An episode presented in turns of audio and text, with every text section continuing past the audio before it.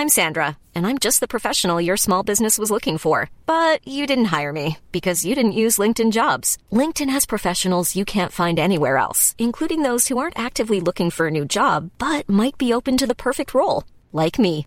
In a given month, over 70% of LinkedIn users don't visit other leading job sites. So if you're not looking on LinkedIn, you'll miss out on great candidates, like Sandra.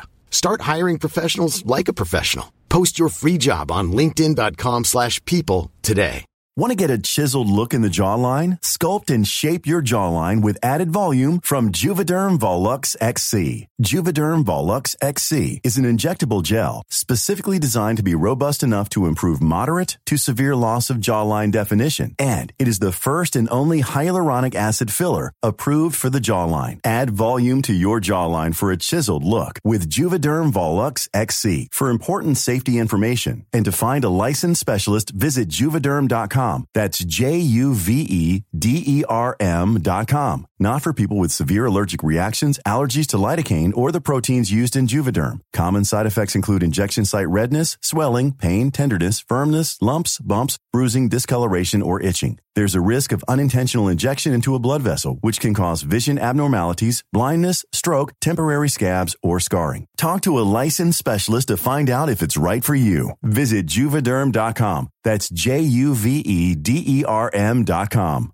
Wow. Nice. Yeah. What you're hearing are the sounds of people everywhere putting on Bombas socks, underwear, and T-shirts made from absurdly soft materials that feel like plush clouds.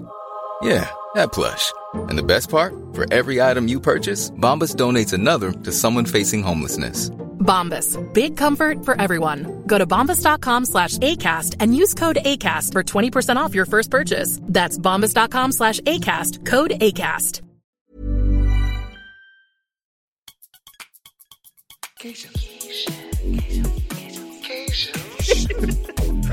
Literally Gaysians. Literally Gaysians. Welcome to Literally Gaysians, a podcast where two gay Asian guys, aka Gaysians. What are Gaysians? Gaysians? Get real about their feelings and literally Gaysian stuff. I'm your host, Bao. And I'm your co-host, Chris. And we have another very special guest today. We've known for a very long time. She's been around forever, like probably the 1800s. But first, what we want to do is our Be Real. We want to get ready. Bao, what's going on in your life right now? Yes, it's time to be real. And I would say that, well, I wouldn't call that I had a meltdown. But I had maybe like what I call like an identity quake. So like an earthquake to my identity. And I mean, to bring it back a little bit, we all know that I've just kind of spent a lot of this year in my head. So I had a hard year personally and professionally. So I was in my head a lot with anxiety, had so much anxiety, had to leave work and take a break to really deal with that or heal myself or protect myself and focused a lot on myself. And so the last 3 months, I feel like I spent a lot of time on myself and it's been really nice kind of protecting my peace. But I talked to my mom this week, who lives in Vietnam, and she was really sad that I didn't call her to wish her a happy Thanksgiving. Wow. And she was super sad because she's, you know, she lived in the US all this time with us. And then she moved back to Vietnam 6 years ago and always misses me and my sister so much. But particularly during American holidays, like particularly Thanksgiving, because we used to spend that all together. And to make that even worse, like it's not like I forgot to call her Thanksgiving. I actually haven't talked to her for like 3 months. Oh my God. Like, I've just forgot to call her. And then I had lunch with my sister and she told me like, yeah, mom called me before she talked to you and she had a full meltdown. She like didn't think you loved her anymore, cared a lot about other things rather than her, like, because my mom's my friend on Facebook, and so she sees my Instagram stories. And it's like, so her son's not calling her, but on Instagram stories, he's like, he's having a grand old time. Different holiday parties, going to San Francisco, drinking with his friends, going to clubs, going on hikes, but did not make the time. Going to dark rooms, going to bathhouses, but not leaving enough time to call his mom. And so I think I had one of those moments where I'm like, oh my God, in the words of Taylor Swift, it's me. I'm the problem. It's me. It's totally slipped my mind. And I just feel like such a villain, and I feel like super selfish. That I was like so obsessed with myself and my life and kind of my healing and self-care that I just like forgot about everything else. And realizing like I've kind of just shut myself off from a lot of certain people that I love and that love me. So I say identity quake, in that like there's things about my identity I don't believe. Like I'm not a villain, like I'm the hero or the victim. So realizing this kind of just really just set me off a little bit, or like put me off center. But I do always feel this Asian guilt around feeling selfish. Like I've always felt selfish ever since I moved away from LA to SF 10 years ago and kind of left my family in LA to kind of live this life and to follow my career. And they've kind of been really great about it, but I just don't call enough. I hate talking on the phone. I know that's not an excuse, but I hate talking on the phone. It's generational. My daddy's good at texting. As he lives here, I see him a lot, but my mom's not good at texting. And she texted Vietnamese. I hate calling. And it's not an excuse, but my sister was like, you got to treat it as a chore. Like, put it on your to-do list. Put it on, put a calendar invite on your calendar. Do it. But I just kind of feel really shitty this week. Like, I've just spent so much time being like, self-obsessed. And now I think it's time for me to kind of rethink just like, well, how do I... They say that there's self-care, but there's also community care. And I don't think I've been doing a lot of the community care part of wholeness or happiness. I have two things to say to that. One remark and one suggestion. My mom, she cannot figure out texting. She barely knows how to use her phone, but her friend got her to learn how to use WeChat. And you can send audio voicemails just so easy. And it works. Like you don't have to be talking to her, but you can send each other like what you're doing, and it's personalized. It's easy because you just hold your finger down and talk like a walkie-talkie and let go. So that might be something y'all could try.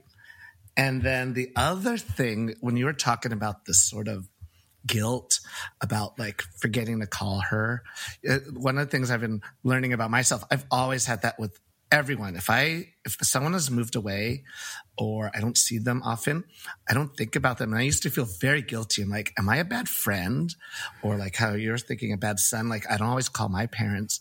But one of the symptoms of like ADHD is, I think it's called object impermanence, where if it's not in front of you, you're not thinking about it. And it made me feel just like, just even in this past 3 weeks as I learned about it, like I started to like kind of let go of a lot of that guilt.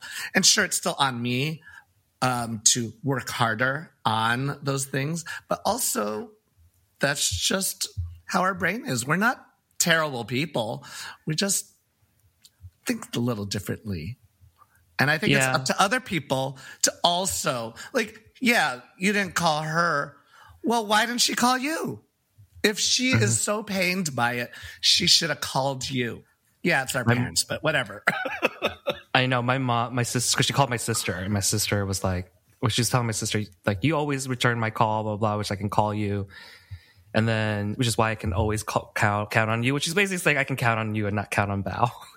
Just like, which hurts, but it's true. Like, it's kind of true. And yeah, she should have called me, but she told my sister that she was doing this Asian mom thing. It's like, no, I want to wait for him to notice.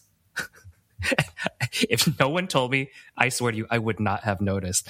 And bless my sister, she told me in the way that would like, she would like make me not have the fullest meltdown, but because I got defensive. I was like, I hate talking on the phone. I hate this and that. Like, yeah. But she was right. Like, I had not talked to my mom in 2 months, and she's living alone in Hanoi in her apartment, just like, feeling shitty about it. And so I don't know, I got over like the defensiveness of it.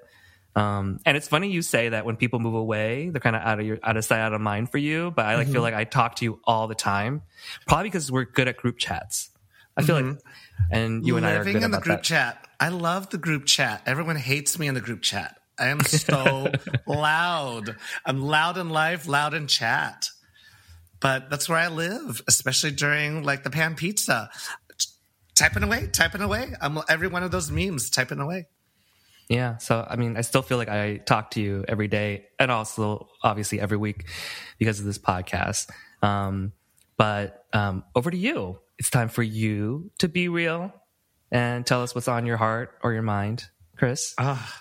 God, it's been, you know, I'm up in San Francisco, so we're in like the thick of the whole Silicon Valley implosion of tech, like laying everyone off. And I'm in tech. I've been in tech for a long time, and friends are getting laid off like this week, last month.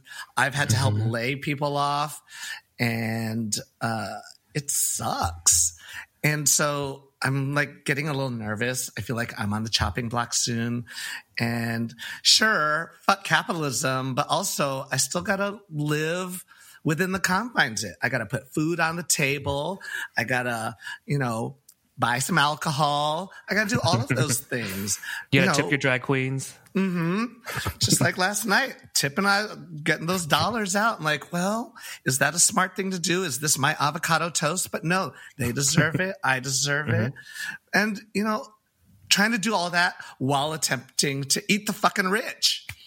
But, you know, I'm just trying to make rent in San Francisco. You know, last time we talked about how good I was feeling, then I was like, oh, wow, things are starting to get a little ugly soon. So the cortisol in my veins is like slowly growing. And then I'm drinking every day. So that's probably not even any more healthy. So even though I'm trying to always be more aware about like the situation and combat it, it just, those like little anxieties just sneak up on me. And so, yeah, last week, great. And then all of a sudden it's like, gotcha, fuck you. And so that's where I'm at. It sucks.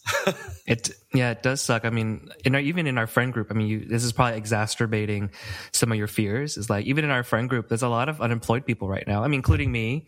There's like some people who left to go on sabbaticals, but trying to get back into the working world. And it's hard because like not, especially in our little circle, which like a lot of corporate and tech jobs or media jobs, jobs aren't there. They're cutting the jobs. And then all these different layoffs that you hear in the headlines in the last few months, a lot of our friends are part of those numbers that you see of people being laid off.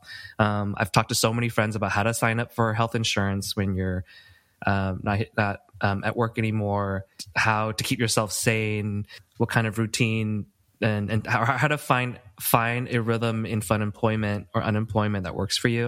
And I think we should do like an episode dedicated to this, because I think a lot of people are going through it.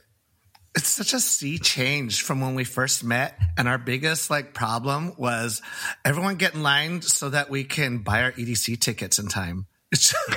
Look at us now. I know. I mean, we do live in a really, really, really, really privileged world, a little privileged echo chamber, and I think that we are going to be okay. I think things are going to be cyclical, but I think at our age, we got out of college, and at the time we got out of the college, everybody wanted to work at the tech companies. Then those tech companies did so well for a while. Now they're kind of like, they're the old companies now. Like we're the old people now. And so they're having to figure out. I still feel very lucky. I'm not in a terrible place, but it just makes me worried. That's all. Yeah. That worry is real for sure. And so, I'm sorry you feel that. I mean, I feel that too. I'm like, if I'm ready to go back to the working world, what jobs are even left? I hate this all. I hate it so much. New topic. When I think the new topic should be introducing our very esteemed guest, who is special to both of us in so many ways. I think she personally, single-handedly introduced me to drag, or like the first drag queen I officially ever met in my life. I was a young, Botox-less child of 24, filled with natural collagen. I'd just moved to San Francisco. Fresh Gaysian meat in San Francisco Castro at Club Dragon in 2008. I met Estée, and I remember meeting her because I wanted to be more involved in the organization she worked for at the time, which was called API Wellness Center, which is not called that anymore. But because of that, she just has a special place in my life. And I think she also has a special place in your life, in your drag history too, right? Don't you, Chris?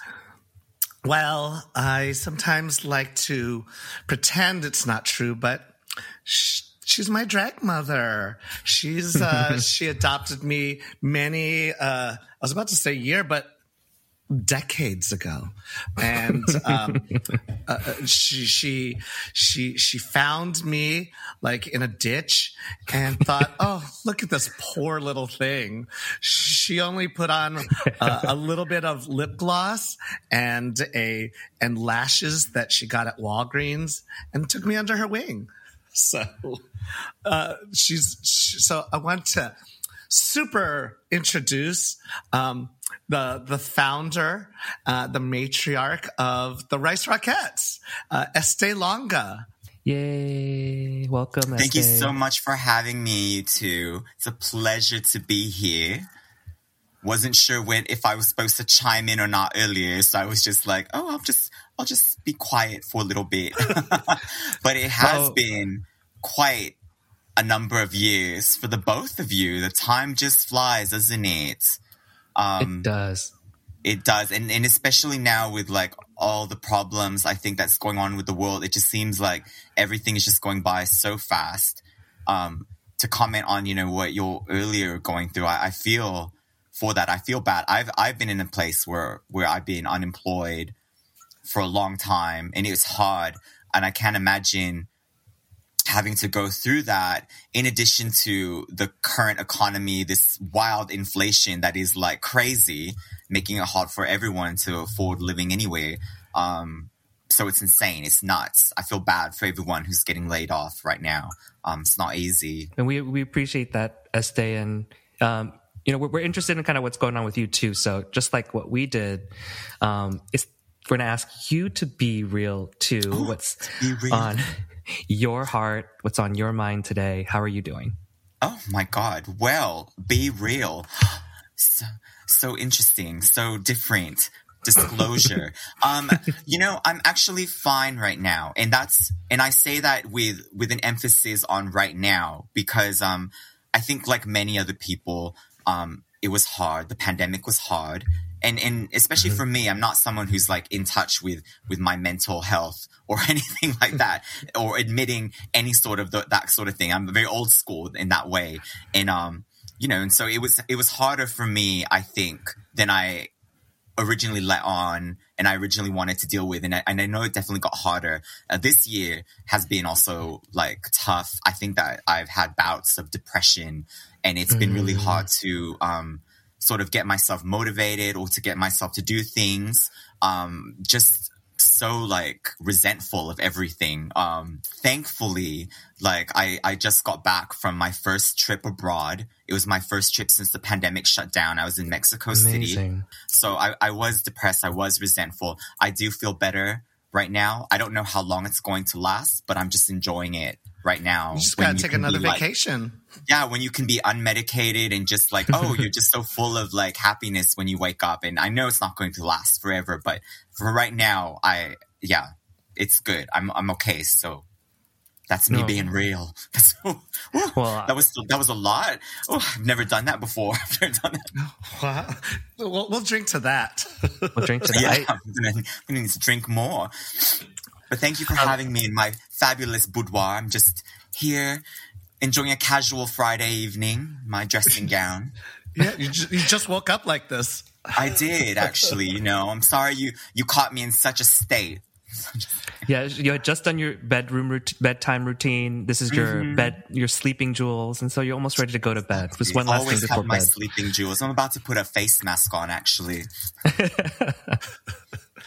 Okay, so like we know you, but we want everyone else to get to know you. So maybe you can stroll us down memory lane together. Oh, like we met over a decade ago, but how did we meet? What was that like? Let's make it about me while talking about you.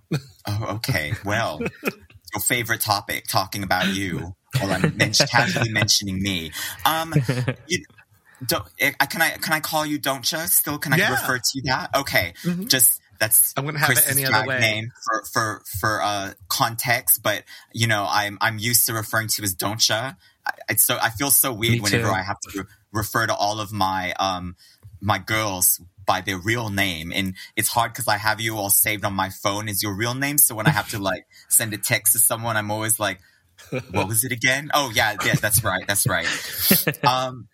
But, you know, I think we first met at API Wellness Center when I started working there, because I think you were volunteering with Aqua, because I remember you would come in and you would meet with Brian Tan at the time, who was one of my coworkers running the Aqua program. It's a youth program at API Wellness Center. And I think you were helping out with the graphic design stuff. And so that's when my first encounters with you. You were just some scrawny, smart-mouthed kid. I don't think I liked you very much at the beginning. And then you started drinking and we found common ground. So I think that was a turning point. That was the turning point. Yeah. I was kind of kidding. I wanted to hear more about you and not just me. But I'm leading into this because, you know, when I was surprised actually when you first joined Runway with all of us, because I wasn't expecting that at all. And I thought, oh, that's another side to Doncha that I've never seen before. I didn't think she had it in her. And Runway, we've talked a lot about what Runway is on this podcast, but it's the pageant where actually Chris and I met. Estée has also competed in this pageant. It's that many pageant times. by GAPA, the Gay Asian Pacific. What's the last A? Alliance. Is that still Alliance? I think we were all in it in the same year at one point. Yes. Yeah, the first time we were all in. Well, oh yes. You were with us too, Bao, when we did it that one year. That was a big one, the big show. I think we all did it. Yeah. It was a very really fun year. No, but yeah, it's amazing. That pageant is just the only one of its kind in the country. Still, I think of that level, really? It's amazing that they still put it together. It's a lot of work, I know, but great experience. Is there no other like queer Asian pageant like that? I hesitate to say. Yeah, only one of its kind, but it's definitely of that caliber. Like it's that, very unique. That big with the audience level, the 900 plus people that could, you know, in that theater. No one else is doing that. Like I've checked in New York and LA, and no one's quite. Maybe if they have anything, it's the really small stuff. But I really don't think anyone else is doing that. So it's very unique. Wow. It's something special about San Francisco that I think enables that to still happen. And as well as the founding of the Rice Rockettes in my own drag career, I think just something unique about the Bay Area that it just wasn't able to be replicated in another city. And then, talk a little bit more about the Rice Rockettes. Sure. Yeah. Well, so to all you viewers out there, I am one of the founders of the Rice Rockettes. We are the premier, as I like to say, we're the premier all-Asian drag troupe in San Francisco and the Bay Area. The only. Well, there's some now. I think we always get like other things. So I feel like we can't say only for very much longer because, you know, Drag Race, all these like queens are just coming out of the woodworks now. I wouldn't be surprised if there's another one. And there's already Filipinks in the Bay Area. Mm-hmm. They're all Filipino, but they exist doing something kind of similar a little bit. So that's the name of the drag troupe, Filipinks. Filipinks, yes. Filipinks, another one. They're very recent. Wow. They just started. They also do kind of group numbers too. The only difference is that like we're all Filipino. They're all Filipino. We're like Pan-Asian. I think they kind of emphasize more like ethnic dance kind of into their numbers. And so it's different. It's interesting. It'll be interesting to see how they go about that. But back to the Rice Rockettes. We were founded in 2009, celebrated our 10-year anniversary in 2019, right before the pandemic hit. It was so fun. That was such a good 10-year anniversary show. It was a lot. You know what? I thought after that we were going to completely combust and like sever this and end the group because we were so stressed out. We were trying to do too much with that, you know, everyone learning like how many routines in a month. That's the most we've ever done. Like 4 group numbers is insane. we were at each other's throats by the end of that whole thing. Yeah, almost tore the family apart. Almost, pretty much, it really did. But that's, when you know that you have a strong family unit, because you survive and you get through it all. And at the end of the day, the show must go on. So I'm proud of us. Well, that show just meant so much to me. Like, in the end, I kind of teared up a little bit. Obviously, I'm a person who just wear my emotions on my sleeve. First of all, it was packed and sold out. I think there were people showing up with their kids, like children. They got turned away. Yeah, because that's at Oasis. You have to be 21. Yeah. They didn't know that. And for me at that time, I think I was about to move away from San Francisco, and so it was such a moment for me to realize just how much you guys, the Rice Rockettes, had been a part of my formative years, my 20s through my 30s, and loving and embracing local drag from the beginning, since I moved there to now. But why don't we go back a little bit to the beginning? What was the impetus for hey, I want to start a drag troupe. I'm going to name it the Rice Rockettes. What was going on at the time that you wanted to found this drag house? Oh my God. Well, I can't start any story about the founding of the Rice Rockettes or my own personal drag experience without talking about N-Touch, because N-Touch started it all. That was the catalyst. For those of you who don't know, N-Touch was the only gay Asian bar in San Francisco, especially during that time. It started in the 70s. It was a small bar on Polk Street. It's a straight bar now. I think it closed in 2009, around that time where we had Shangri-La and Dragon, and then suddenly we had too many gay Asian bars, and there wasn't enough gay Asians to go around. But N-Touch was the first and only gay bar.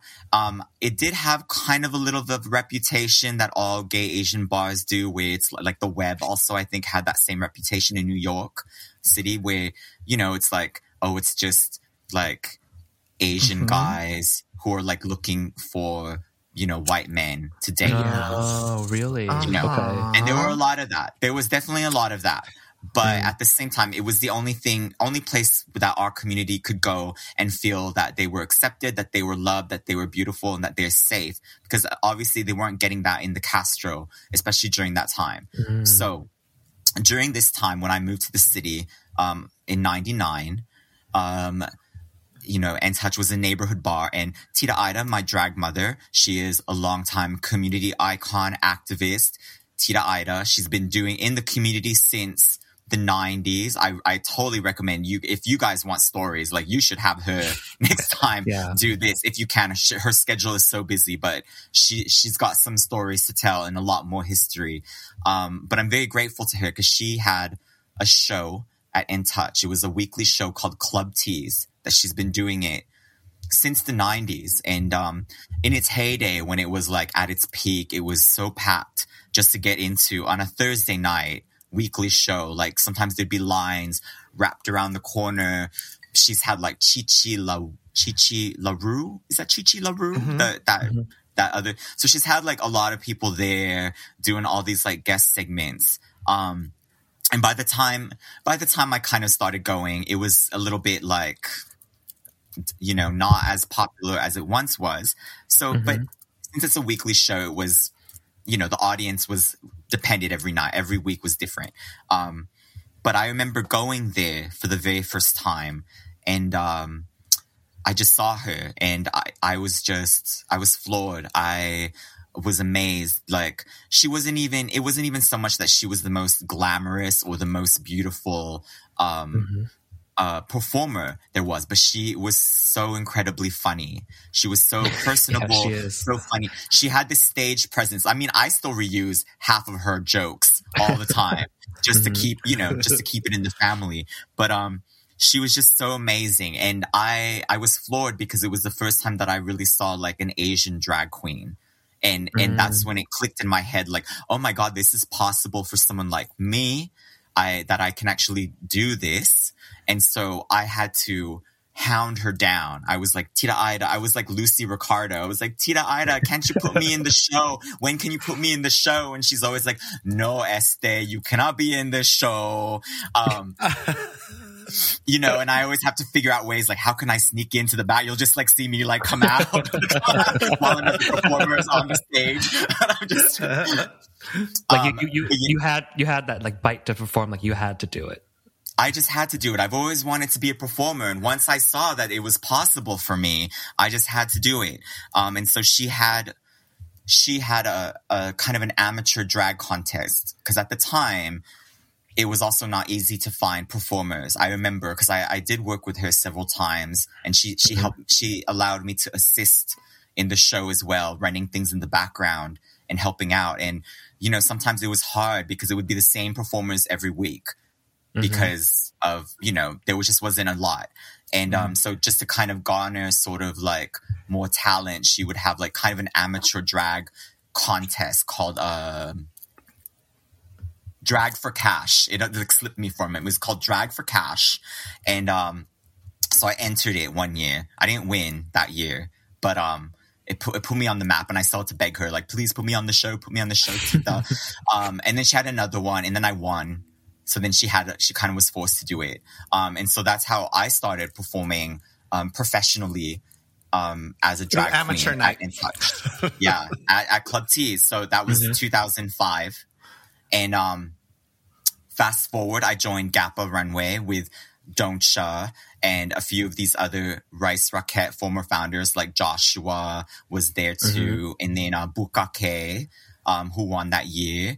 And I just remember, like, backstage at Runway, it was so fun. Like, the camaraderie was amazing. And I've been in pageants that were like mainstream drag pageants, where, you know, these are like the high stake ones, the ones that like where, like, you know, the big queens do that. And big cash prizes. Big cash prizes, big renown, big titles, that sort of thing. And the vibe backstage is so different. Like, so fun. Yeah. For Gappa was so fun, so personable. Everyone was friendly. It didn't feel like a competition until maybe it was the top three, and it was like me, Bukkake, and then that other girl who I forget her name already. She doesn't even, I don't even think she's in the country anymore. But that's the only time it felt like a competition. But when I've done these other shows, it definitely feels like a fucking competition. Like, nobody talks to each other. Everyone's intense. Everyone is like just focused on their own thing, and then like, you kind of get when there are interactions, you're like not sure, like, was that a compliment? Was that a backhanded compliment? Like, you know? So anyways, I took that. I remember that heart. And then I participated in this competition called Desperate Divas pageant. Amazing. So all the big queens in the city at the time all wanted to do it. Like, Tita Aida did it last year. Bibi Sweetbriar won that year. Heclina was in it. Sister Roma, Mercedes Monroe, Suppository Spelling, Ginger. All the big San Francisco queens at the time. The best names. Were all in this. Best names. Yeah. Yeah. And so one of the things you have to do for this pageant is you have to do a fundraiser event for AIDS Housing Alliance. And so I decided to put together an event called Acts of Desperate Asians, because it was a Desperate Divas pageant. And I was like, okay, I'm gonna get all these people. So I got like Doncha, and then we had Bukkake because she had just won, and then we had Beyonce, and I think we got like Maria Jos Computa. We had such good names. She was Epilepsy at the time with Aviana Flu, Joshua. So all the really early Rice Rockettes, and some even other people. I got these people all together. What floored me about that whole thing was that it was I had no expectations. I had very low expectations, actually. I thought, okay, maybe we're gonna have 25 people, maybe.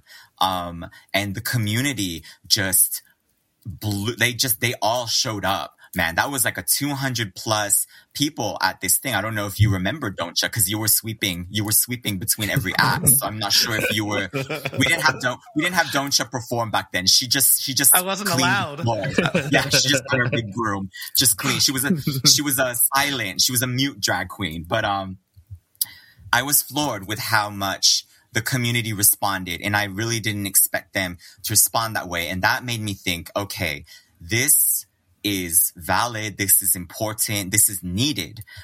We don't have that. And I thought this is a wonderful thing to bring back. Previous years before at API Wellness Center, Tita Aida had a group called the Rice Girls. They're no longer in existence. So that sort of formed the basis for like, oh, well, maybe we should have the Rice Girls come back. So I got all these people together. We had a meeting. I proposed. I was like, hey, what do you think about this? We should have this group or whatever. And that's when we kind of brainstormed. I don't even know who came up with it anymore. But at the end of this meeting, we came up with the name Rice Rockettes, which was a play on the rice rocket, which is those. Oh, it's so good. One of the best Civic names. One of the best trip names I've ever heard. You know what the funny thing was? I didn't know that for years. I was in this group, and I thought the name was a play on the Radio City Rockettes, and we just Asianified it, which it is. But girl, how was I in this group and didn't even catch the Rice Rocket?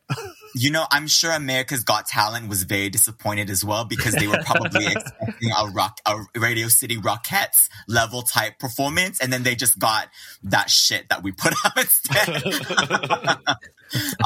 But the rest is history. We had our first performance at Shangri-La in June of 2009, and we've been together ever since.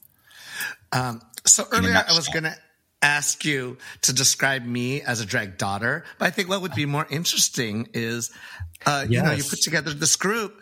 How would you describe yourself as a drag mother? Yeah, that's the face I know as my mother, both drag mother and biological mother. Disappointment. You know, it's not easy being a drag mother.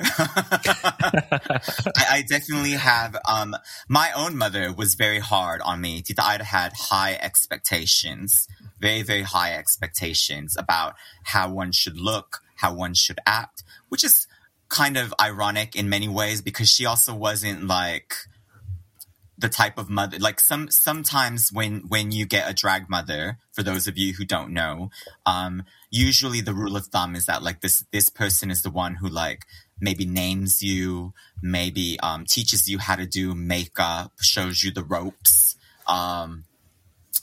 and like, you know, maybe shows you how to like sew things or style wigs or, you know, practical drag applications. And, you know, Tita Aida wasn't that kind of drag mother for me. She had very high expectations, but she wasn't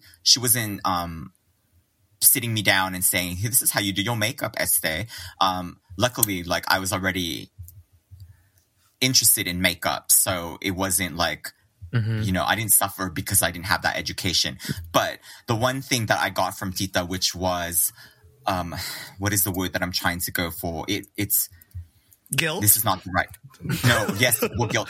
This was a priceless education. This was the most important education that I think I'm more grateful to her about this. And her education was about how to community build, how to community mobilize, how to do all of these things. These are very practical, very useful. And I think it's helped me a lot more sort of in my drag career and in my like community mobilizing and community building work, was just how to do all of those things.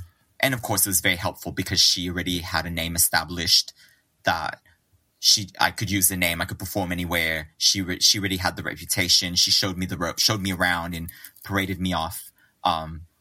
Going back to your question, I think that as a drag mother, I tend to still do have high expectations. I try to like tone it down because I know that it could be a lot.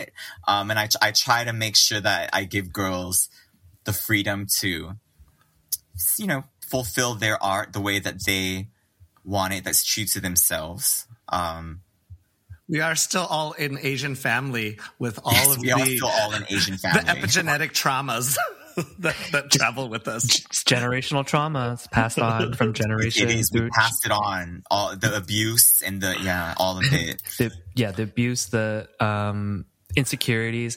But I do want to to your point about Tita Aida teaching you about community building, that was the biggest thing I got from my relationship with you all, right? Of like the Rice Rockettes, because at some point you had, or you were going to perform at something, like some event, we all would go, and then it would be a community thing. Like our friends would be there. People have met their husbands or their, I have met many exes at your events.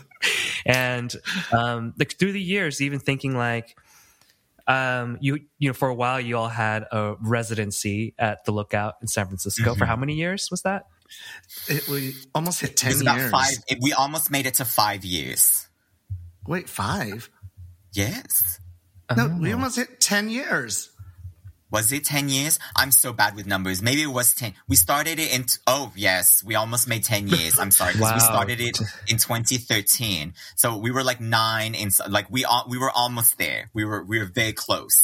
That show was always there. The community was there. And how I remember it. Like, that's why like that 10th year anniversary one was so like important to me. Because like that show was there when, for example, there was that huge earthquake in Japan. And then and you guys did a fundraiser for that. And it was also raining like crazy that night, which to make everybody feel that. And I just remember that. Another was after the club, was the Club Fuse in Orlando.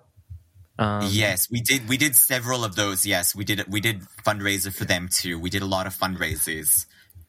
And tragedies was so good for us. Tragedies, which is such a bad thing to say.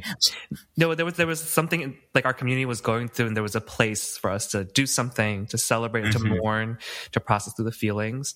And one thing I will never forget is I went to your show the night Beyonce dropped her album, Beyonce.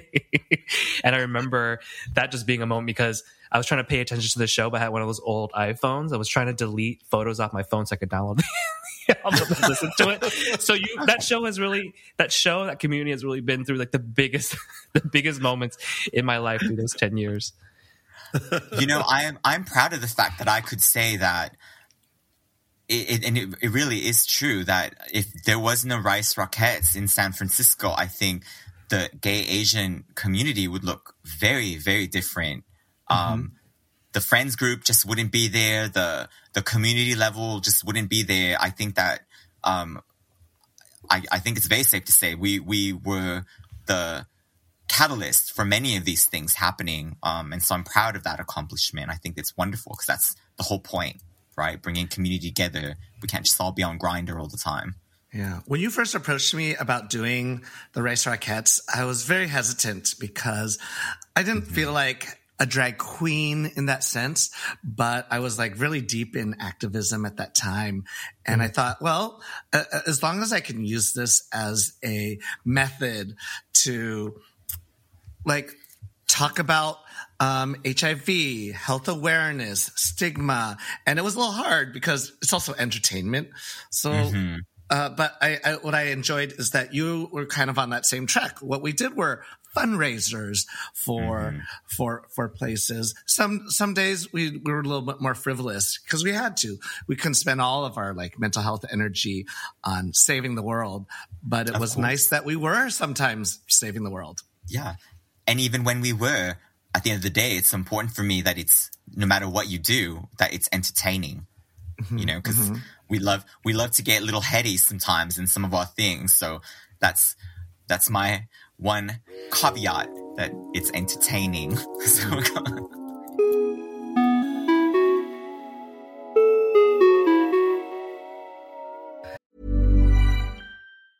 Hiring for your small business? If you're not looking for professionals on LinkedIn, you're looking in the wrong place. That's like looking for your car keys in a fish tank. LinkedIn helps you hire professionals you can't find anywhere else, even those who aren't actively searching for a new job but might be open to the perfect role. In a given month, over 70% of LinkedIn users don't even visit other leading job sites. So start looking in the right place. With LinkedIn, you can hire professionals like a professional. Post your free job on linkedin.com/people today. If you're looking for plump lips that last, you need to know about Juvederm lip fillers. With Juvederm Volbella XC and Juvederm Ultra XC, your lip look, whether it's subtle or bold, can last up to 1 full year with optimal treatment and no additional maintenance. Find a licensed specialist and see if it's right for you at Juvederm.com today. That's Juvederm.com. Add fullness to lips in adults over 21 with Juvederm Volbella XC or Juvederm Ultra XC. Do not use if you have severe allergies or a history of severe allergic reactions, or if you're allergic to lidocaine or the proteins used in Juvederm. Tell your doctor if you have a history of scarring or taking medicines that decrease the body's immune response or that can prolong bleeding. Common side effects include injection site redness, swelling, pain, tenderness, firmness, lumps, bumps, bruising, discoloration, or itching. As with all fillers, there's a rare risk of unintentional injection into a blood vessel, which can cause vision abnormalities, blindness, stroke, temporary scabs, or scarring. For full, important safety information, visit Juvederm.com. All right, we're going to return to the topic of the Rice Rockettes because there's so much to talk about. So we're going to put a pin on that. But before we do that, I want to ask you a question that we ask all our guests. So we've known you for a while as this leader in the SF community, also leader in the SF drag community. But I want to go back more to the beginning with a question, again, that we ask everyone. What's that moment that made you first feel like you were a Gaysian, and why? A what? A Gaysian. How dare you? I'm a lady. I only do lady things. Is this the lady questions? I need to have the lady questions here. Oh my God, you guys are going to make me go out of character for this question. You with your hard-hitting questions. All right. So what was it like as a dude, okay? As a Gaysian? You know, I think that this is a very kind of a loaded question, I think, especially for someone like me. And I think that people who are mixed race, who are Hapa, who are Eurasian, who are mestizo, sort of like kind of come from that same thing, because I think that, you know, we're born, for me personally, and I think maybe some other people could relate too, is that I don't feel like I'm born Gaysian. And and you often get so much hang-ups about not belonging and not sort of like being completely in a community, especially in this country. I think this is not something that growing up in my own country back in Guam, I don't feel that this was like a thing. But you know, identity politics is such a big thing in America, right? And so you know, I think as someone like mestizo like me, it's hard for me to go with the moniker Gaysian. Even now I can't even like use it really to describe myself because I feel weird. I feel like I have to earn it. And I think that kind of led me a little bit to do all of this fucking community work and all this stuff, was because part of it was just trying to be accepted, wanting to prove how, you know, you're the super Asian, you're like doing all the Asian stuff, all that kind of stuff. So it's, so in that sense, it's always like that. And I'm always unsure, like even when like on dating profiles or things, like I still can't even use that term like Asian, because like normally then I'll get like messages from all like fucking bullshit people that are like, how dare you use that? You're not fucking Asian. You're fucking Latino. People or something. Send you that? No, people send you that. Oh, shit. So, you know, with trepidation is when if I ever use that moniker. But, you know, probably to go back to your question on when did I ever really feel that way? And I think it was, you know, being the super Asian, being the super Gaysian, doing all the community work when I was at API Wellness Center, when I was on board at GAPA, when I was doing the Rice Rockettes, and this was all happening all at the same time. That's probably, and I was out there and about doing all the events and you saw me everywhere. I think that was probably the most Gaysian I've ever felt. It sounds like it is like through your actions and being deep in it is when you most felt it. But did you feel it really like internally? Yeah, rather than just like... I didn't wake up and say, oh, I feel like this way. It must be nice. One day there's a label. You wake up, I'm Gaysian now. Yeah. Instead, I just wake up like this. I just wake up like this.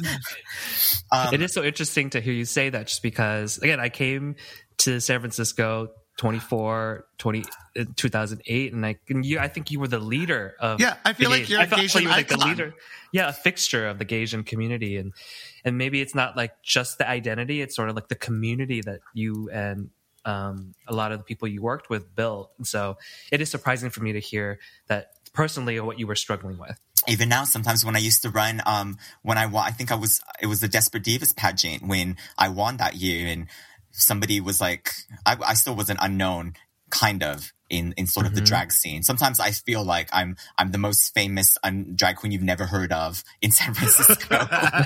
Really, they don't know who the hell I am. But I remember when I won, and the backhanded comment was, or just like, you know, kind of overheard comment. Someone was like, well, who won the pageant this year? And someone was like, I don't know, some Latina queen.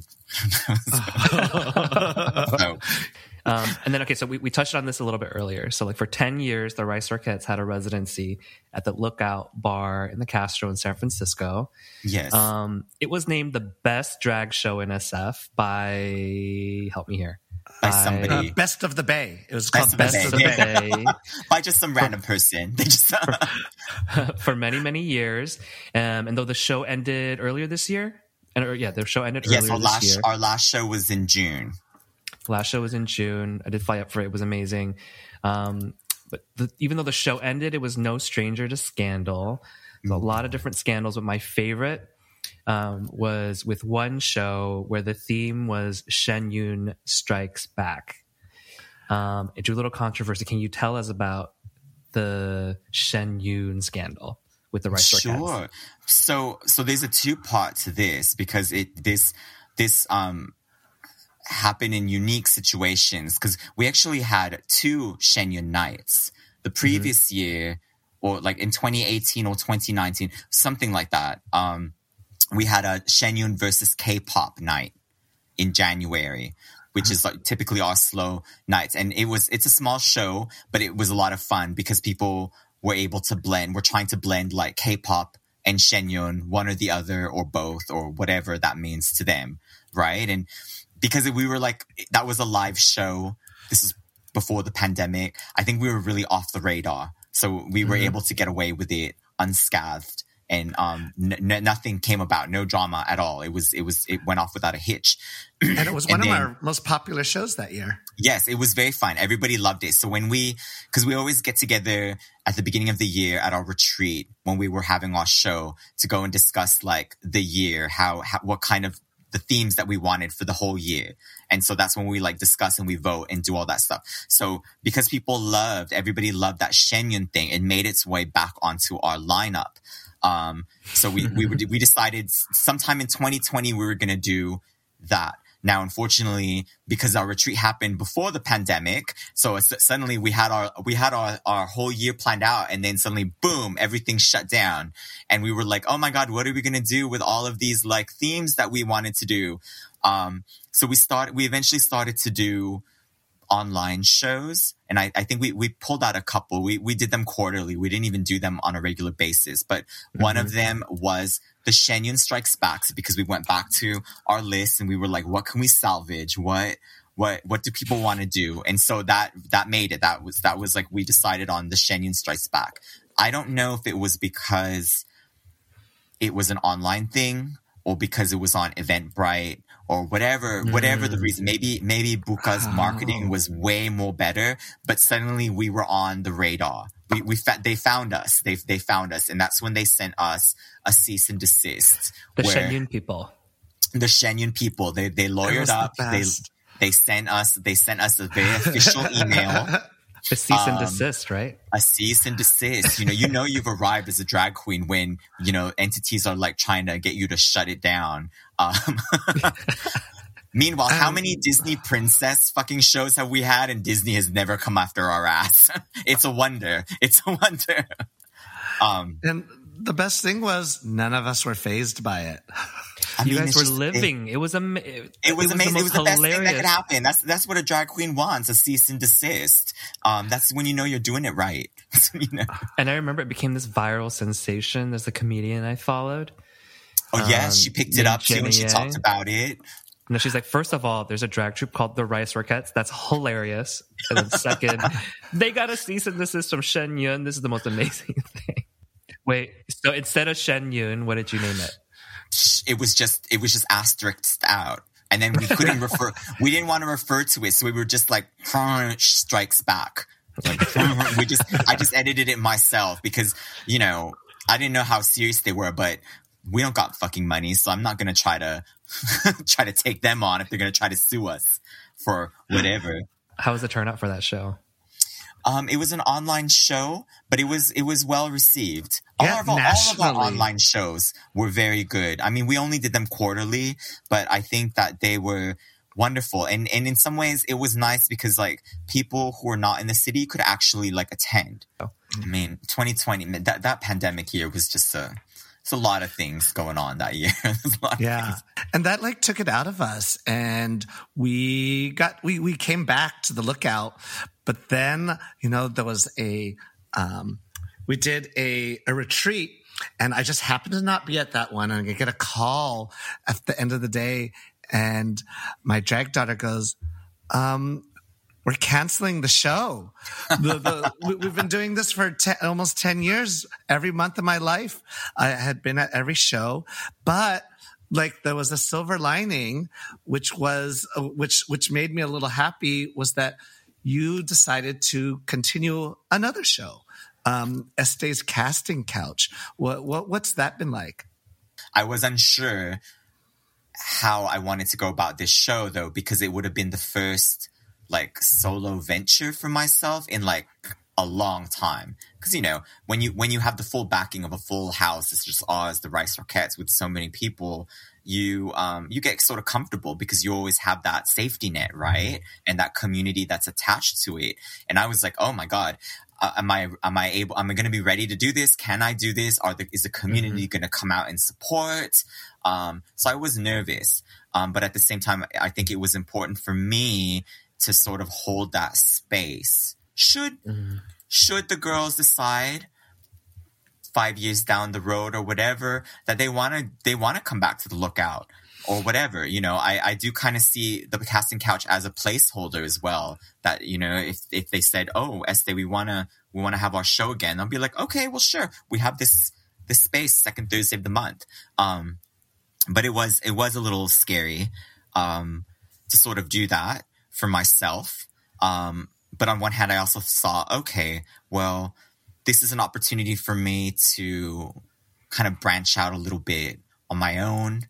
You know, I'm not like I'm not a household name in this city, and I don't pretend to be one.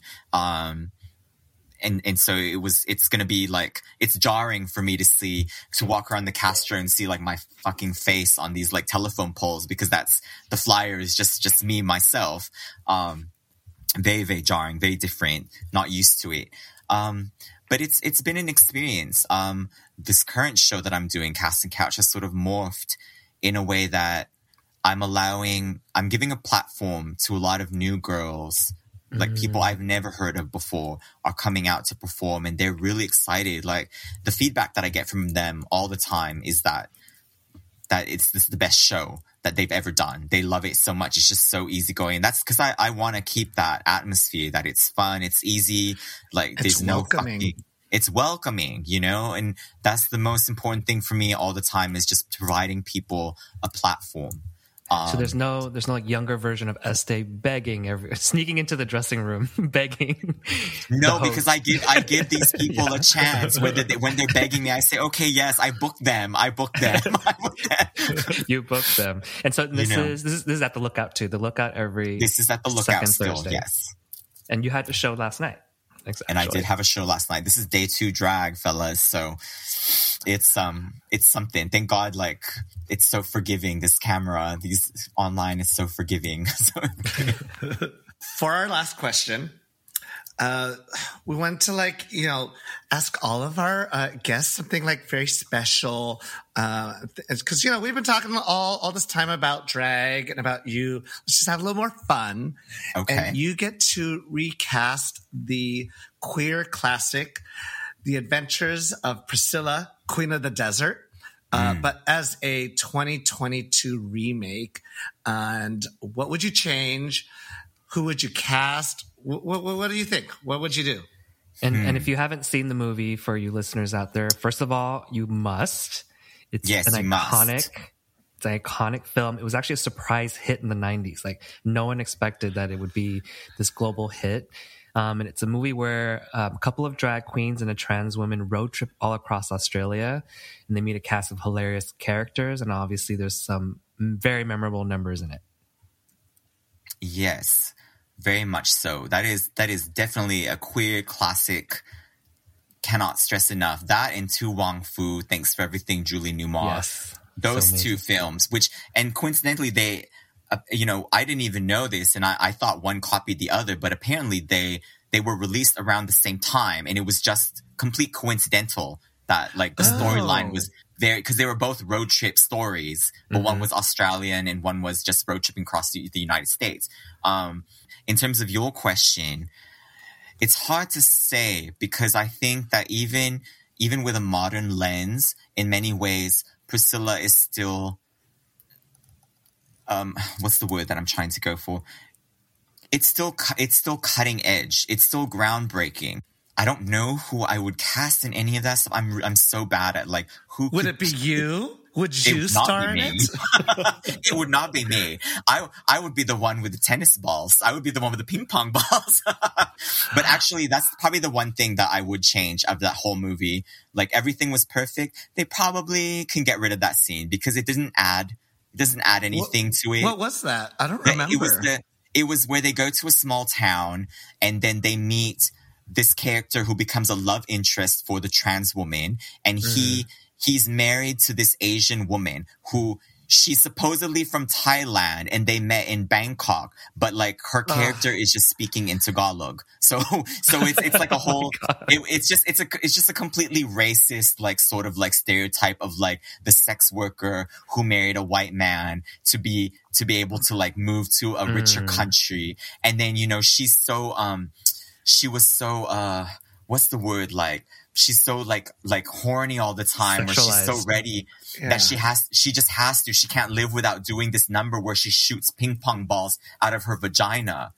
And the husband had to, like, lock her up, and he had to lock the ping pong balls in a cupboard because she couldn't help herself. She just had to. And then she eventually, like, they saw a scene where she breaks open the cupboard to get the ping pong balls. And then in the middle of their drag show that was not well, that he thought he was, like, he was trying to get them to perform at their local, like, watering hole bar, and they all come out in their crazy costumes, and he was the only one excited, and everyone was like, what the fuck is this shit? And all of a sudden the Asian woman, she breaks free, and she got her ping pong balls in her hand, and then she starts doing her number where she's shooting the ping pong balls, and everyone's just, like, cheering, and the drag queens are like, oh, what is this? Oh my word. And then they're, like, sort of, like, taken off the stage.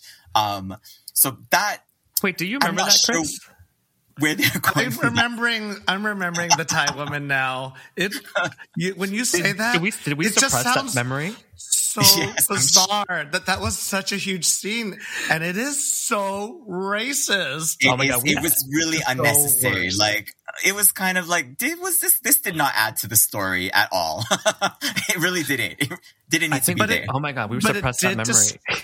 But it did describe a very common thing about Australian men and the sex tourism industry, because it's so much closer. So it's very common for a lot of Australian men to have to go to Thailand and meet their wives. Sure, if we want to go deep about it at all. Yes, we could analyze it and, like, for and against. But that's probably the only thing. He locked her up. She was not crazy. A person with any agency. Because of her urges. She couldn't help herself. She just had to shoot ping pong balls out of her vagina. Okay, that is a great take on a remake of Priscilla. Just remove that's that the one scene. They don't need to have that. They can take that one out. Yeah. Oh my God. I can't believe that was a thing. That sounds so awful. You know what? And because it's you, we're going to end on that note on awfulness. Perfect. There's a video clip of me shooting ping pongs out of my vagina. I'm so happy that you joined us for this little interview from your haunted boudoir. Yes. It's like... It's weird because, like, I haven't seen you in so long, and I've seen you, like, so much this last few days. It's, like, kind of – it's a treat, like a very bitter treat. Yes. Yeah, goes down very hard. Yes. But where can our listeners follow you on social media? Oh, God. Well, as always, I tell everyone, follow the Rice Rockettes on Instagram. They have it there. You can follow me on Instagram. I have my own Estée Longah on Instagram. I can't for either of the accounts. I can't promise quality content or even content in general. But once in a while, I'll post something. Especially if I have something, I'll post it. And that's probably the best place to stay tuned on whatever is up with the Rice Rockettes or myself. And you can follow this podcast at Literally Gaysians on Instagram. And you can follow me, Bao, at Bao Bowser with a Z on Insta. Where can they follow you, Chris? You can find me at meetmesouthofmarket.gif on IG. So I post a lot of things. It's terrible. And we'd love for you listeners to send in some questions. If you need advice on something, like how to deal with your fuck buddies, how to better date on apps, how to date interracially. That's a spicy one. You can that's a whole segment right there. It is. You can DM us at Literally Gaysians on Instagram. Yeah, and hopefully we can get you back, Estée. Maybe it'll be an Ask Estée kind of moment for that. But until next time, bye, everyone. Thank you so much for having me. Goodbye, everyone. Good night.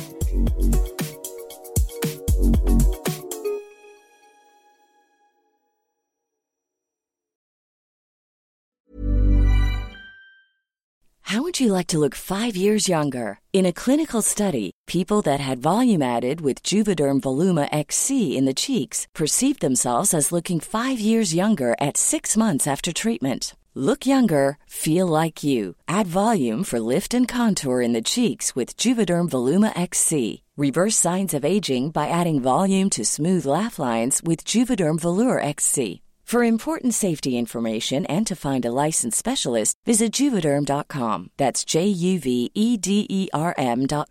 Not for people with severe allergic reactions, allergies to lidocaine, or the proteins used in Juvederm. Common side effects include injection site redness, swelling, pain, tenderness, firmness, lumps, bumps, bruising, discoloration, or itching. There's a risk of unintentional injection into a blood vessel, which can cause vision abnormalities, blindness, stroke, temporary scabs, or scarring. Talk to a licensed specialist to find out if it's right for you.